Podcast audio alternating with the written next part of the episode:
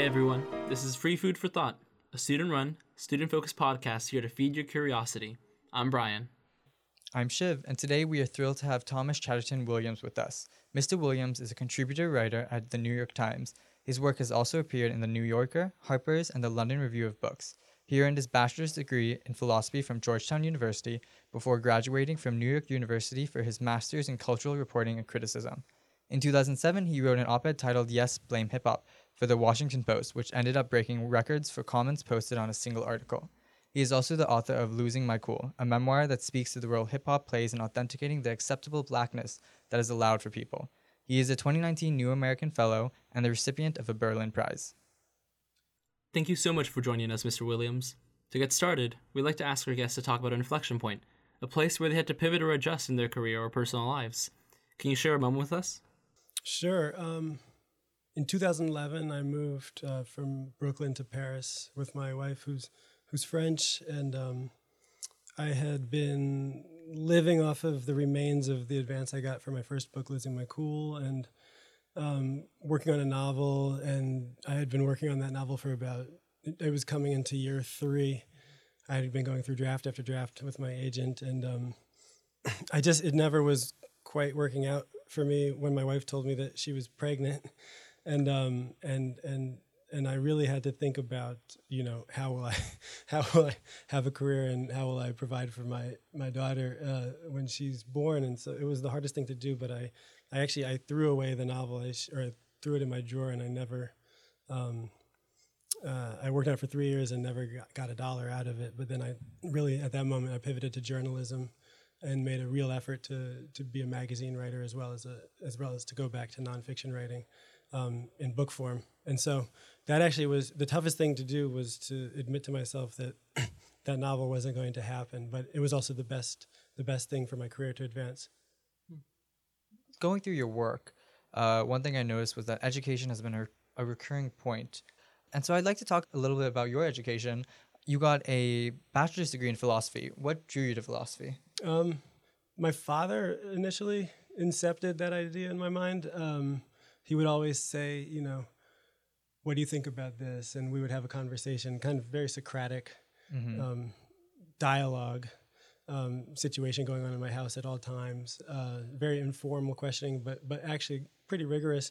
Um, and he'd say, "Well, you're doing philosophy," and um, I never really understood what he meant. But once I got to school, um, I pre-declared as an econ and finance major, just because I knew nothing about those fields, but I knew that people said you do that and you make a lot of money mm-hmm. at, a, mm-hmm. at, a, bank or something. Um, but I did miserably in those classes. I, I, I was getting terrible grades uh, my freshman year. And sophomore year, I had to take an ethics class um, in the philosophy department for my requirement, and I just fell in love with the subject matter. And I realized that actually, um, you know, what my father was telling me um, was already my métier. Actually, was what I felt um, like allowed me to flourish in school. And so once I switched my major to philosophy, um, the grades changed too, and so kind of took care of itself that way. I just wasn't good enough at economics. so, when you decided to major in philosophy, did you ever see yourself getting your master's right out of college? Or was it something that fell into place? And why did you end up choosing cultural reporting and criticism as your focus? I mean, a lot of things, um, you have so many plans when you're young, which is very good, but a lot of what you end up doing um, happens in unplanned ways. And so mm-hmm. I, you know, when I was studying philosophy, you always, whenever you're studying whatever your major is, you probably entertain uh, uh, the idea of getting a PhD in that field, and, and I did. But um, I remember I had this conversation with one of my favorite philosophy professors, and, and he said, you know, if you want to be a writer, you have to think hard about whether you really want to go into academic philosophy because it can be very frustrating. Um, you can do a lot of work and you can really know a lot about a subject, and you will have very few readers. Um, almost guaranteed that you'll have very few readers. So you have to decide whether you want to be read or not. And I kind of thought about that. And um, in any event, I didn't really have. Um, I didn't have a clear plan when I graduated. It was in the middle of a bad recession, and 2003 and I had a French girlfriend and I decided to move to France for a year and to, to, to figure things out teaching English. Um, and when that year was up, my father said, you need to come back to the States and you need to get a job. Um, and I decided I would apply to law school and I would work as a paralegal um, for the year while I was waiting for my applications. And that that year, which ended up becoming two years in a Manhattan law firm, was so terrible um, that I that I really realized that I needed to try to do the writing thing, but I wasn't going to go get a philosophy PhD. So um, I applied to a couple of grad programs, and and the, the, one at NYU really fit my interests the most. It, it, it, was journalism, but it was really focused on literary criticism and essay writing, and personal essay, and uh, and and it's just there's there's wonderful faculty there. So that I applied and got a fellowship, and that kind of took care of itself too. Mm-hmm.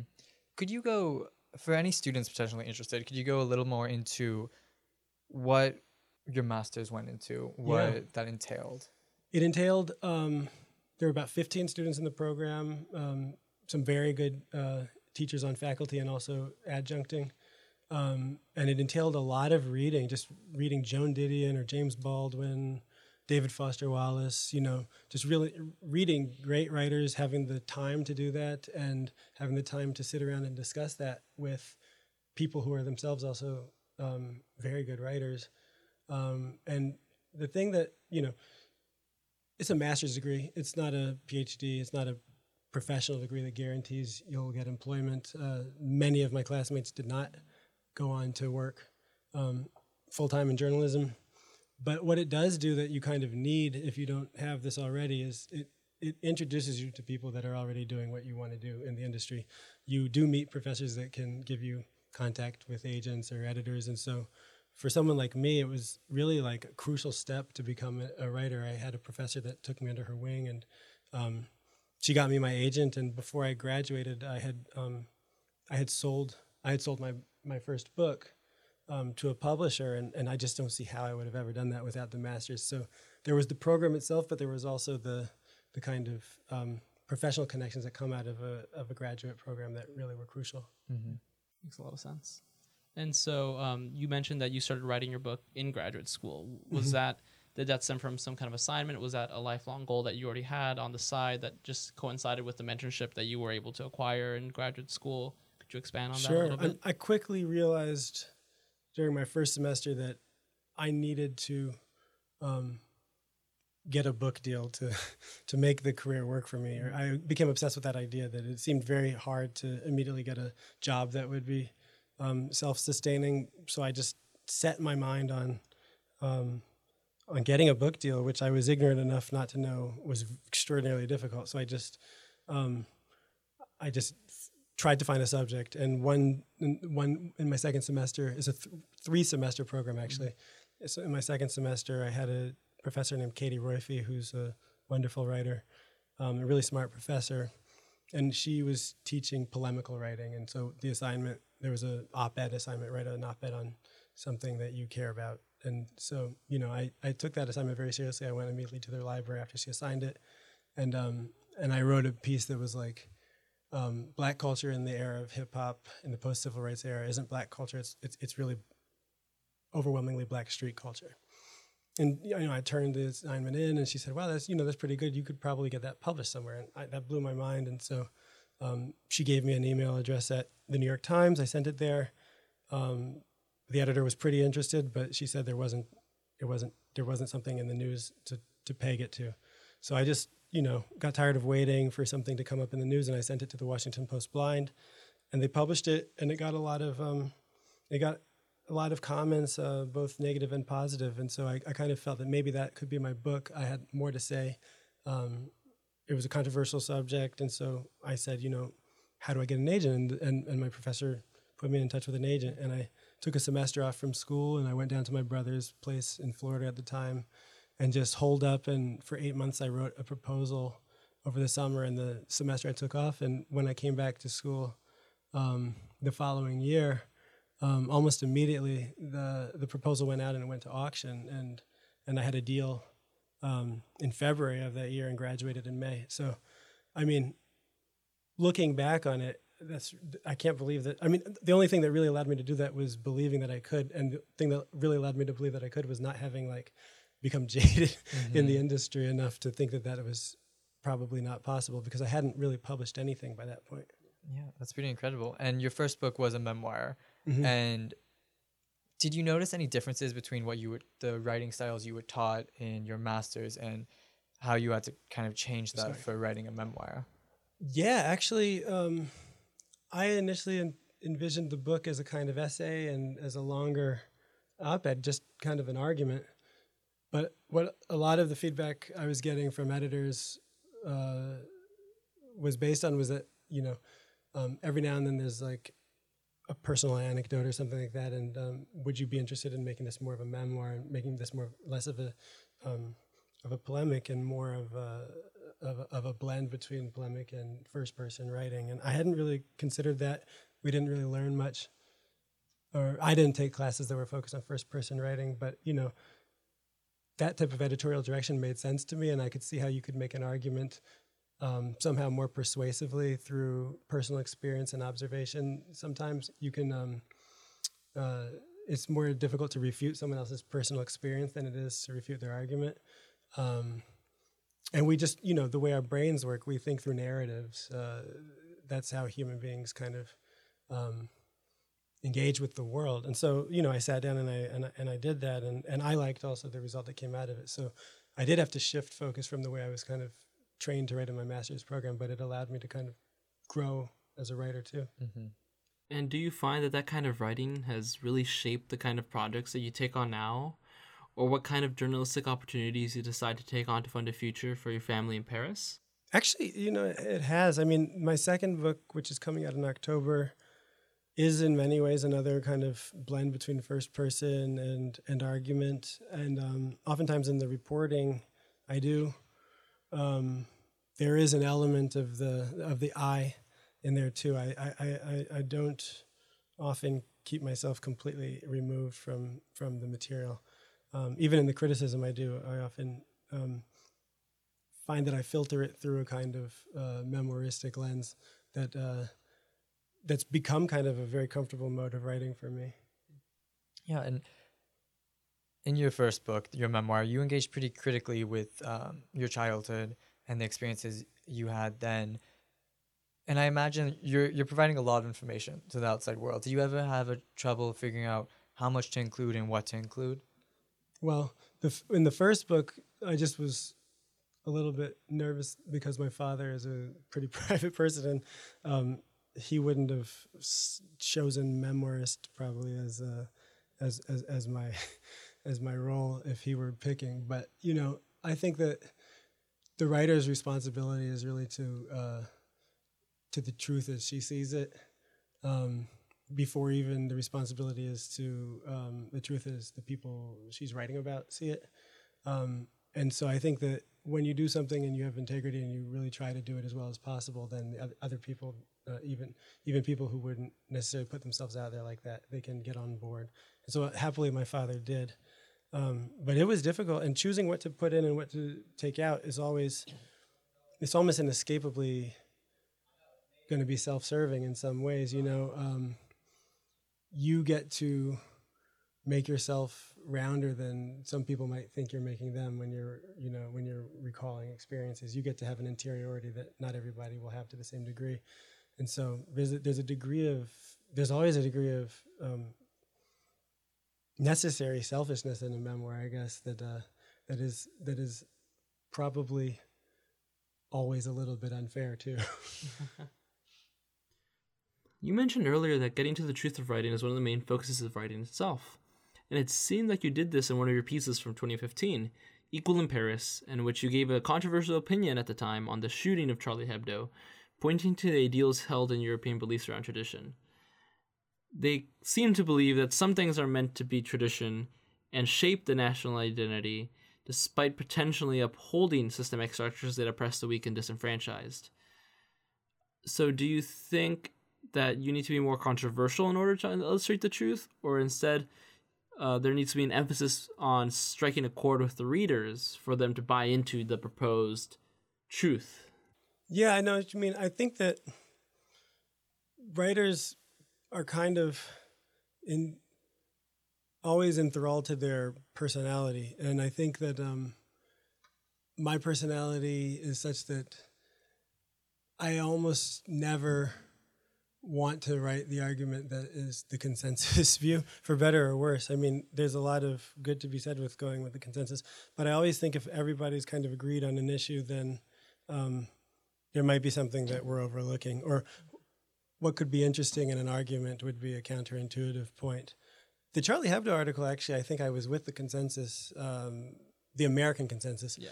But I was, I it was. Um, it would be a controversial point in France, where basically the liberal consensus is that Charlie Hebdo um, insults everyone, so it's kind of, it's kind of, there's nothing wrong with it. But I never understood really the um, the appeal of that type of insulting of groups, uh, even the insulting of you know, I, I mean, they do an enormous amount of um, really vulgar insulting of like Jesus or something like that, and you could say that Catholics are the majority religion in France, and so that's punching up.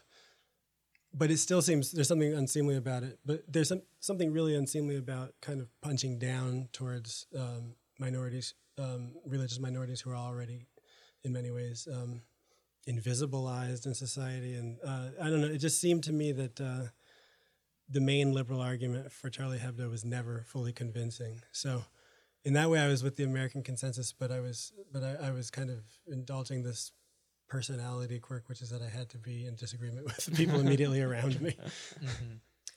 Something I'd love to cover is your forthcoming book, uh, Self Portrait in Black and White. And it's the story of, excuse me, it's the story of one American family's multi generational transformation from what is called black to what is assumed to be white. In this book, you look more closely at how race is perceived and constructed.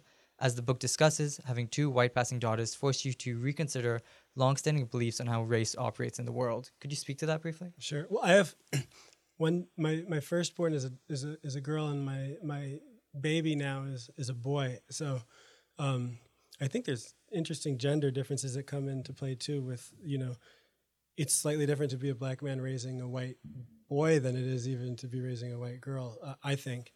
Um, but this book um, really grew out of uh, an essay I made when I shelved the novel. Um, my daughter was born, and the kind of racial differences that had suddenly popped up in my family um, that I was forced to kind of confront that I hadn't confronted in my parents' home um, really drove home the point that um, they really didn't make sense to me. The idea that my father was black and my daughter was white didn't really make sense to me, and it made me kind of question these divisions in the wider society too. I think that most people don't have to question these divisions because most people don't bump up against the porousness of race. But my daughter's birth really, I guess, thrust what I would call the fiction of race in my in my face, and so I was kind of fascinated with um, with this porousness, and uh, and so I wrote this essay, um, "Black and Blue and Blonde," about her birth, and published that in the Virginia Quarterly Review, and then again realized that I really um, I wanted to say more. And uh, the book took me about, I- just finished it in February. It took me about four more years to really write because I, the writing wasn't so difficult itself, but I kind of had to do a lot of living and and exp- and, and being in this family to figure out exactly what I was trying to say. And um, towards the end of writing the book, I spent time for an assignment with the New York Times Magazine, uh, where I was profiling um, an artist named Adrian Piper, who is a black woman. Both her parents are black, but she could pass for white if she chose to. And she's kind of done a lot of um, conceptual art, and she's also an analytic philosopher, and she's done a lot of writing about um, categorization. And she, uh, as an artwork, as a performative art piece, she retired from being black, but also she's kind of serious about it, and she mm. retired. She retired from race, and talking with her about this kind of clarified a few of the final thoughts for me mm-hmm. and allowed me to finish the book and allowed me to also say that you know I also want to kind of step back, step out of the all American skin game and, and define myself and not be defined by categories that really come out of plantation slave logic, you mm-hmm. know? Um, I grew up my whole life believing in the one drop rule, which is really a kind of a, a, terrible logic uh, when you start to think about it, but, you know, which in the black community allowed for a lot of solidarity and a lot of good came out of it. But ultimately, I came to a point where I decided I'd rather also walk away from that kind of thinking and try to imagine a different way of of, of conceiving of myself and of others and of my children. It's not like I want to say I'm not black and now my children are white. I want to say that those categories don't um, capture any of us at all. My my family or, or yours. If, if if you know that's that's the argument I wanted to go and make in this book, and so we'll see how that goes over when it comes out. That's fascinating. Um, the last question we ask all of our guests is What is your personal definition of success? And how would you help students define success for themselves? I think that success is being able to feed yourself doing what you care about and um, what you're proud of. And if you're doing that, you're already really winning. Um, I think that students are oftentimes incentivized and pressured to measure success in terms of uh, money or in terms of jobs that other people um, profess to respect, but that don't necessarily have something to do with what comes from within. So I think that um, really figuring out what it is that brings you meaning um, and figuring out how to monetize that that's that's that's being successful. Definitely. And unfortunately, that's all the time we have for today. Thank you, Mr. Williams, for joining us. And to all our listeners, remember to stay hungry.